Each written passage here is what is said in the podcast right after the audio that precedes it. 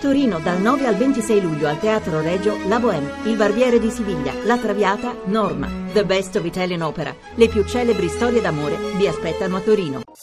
Voci del mattino. E dicevamo prima della Turchia, in effetti il nuovo Parlamento turco ha aperto i battenti dopo le elezioni del 7 giugno scorso, ne parliamo appunto con Cristoforo Spinella, corrispondente ANSA da Istanbul. Intanto buongiorno Spinella. Buongiorno a voi.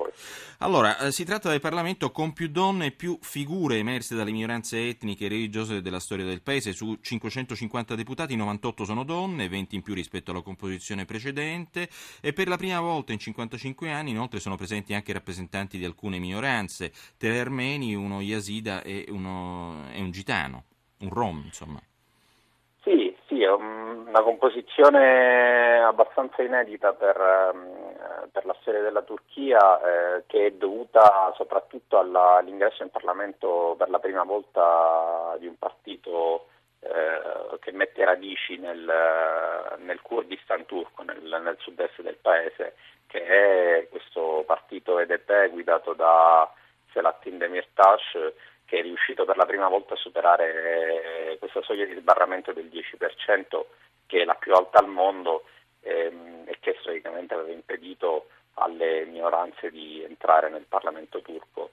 Eh, questa volta invece il, l'EDP ce l'ha fatta eh, portando in Parlamento appunto tantissime donne, il 40% circa eh, dei suoi deputati sono donne ehm, e eh, provocando anche questo terremoto vero e proprio che ha tolto Erdogan al partito di Erdogan, meglio in questo caso perché lui eh, era candidato, essendo presidente, sì, che ha tolto insomma, la, la maggioranza assoluta dei seggi per la prima volta dal 2002. Ecco, tra i nuovi deputati figura anche Dilek Öcalan, nipote di Abdullah Öcalan, storico leader della guerriglia kurda.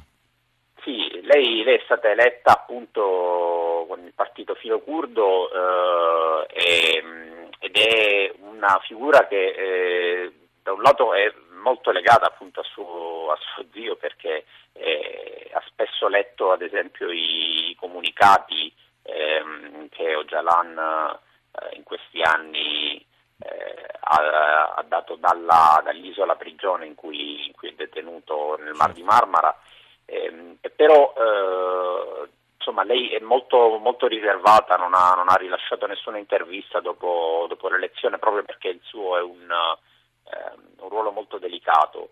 Sì. Eh, ovviamente tutti gli occhi sono puntati su di lei eh, e quindi eh, insomma eh, la sua figura però è anche un po' simbolica del, di questo passaggio dei curdi mm-hmm questa transizione costituzionale, possiamo dire. Senta, ehm, adesso eh, la posta in gioco anzitutto è la, pre, diciamo, la presidenza del nuovo Parlamento, a cui punta senza troppi mezzi termini proprio anche lo stesso partito filocurdo di Demirtas, come, almeno da quello che leggiamo. Sì, beh, quello è un po' la, il primo un testo troppo, per... Uh, sì, no, è, è, è, un po'... da quello dipenderà molto poi, insomma, il, gli accordi che cominciano a maturare in vista di un, di un possibile governo di coalizione.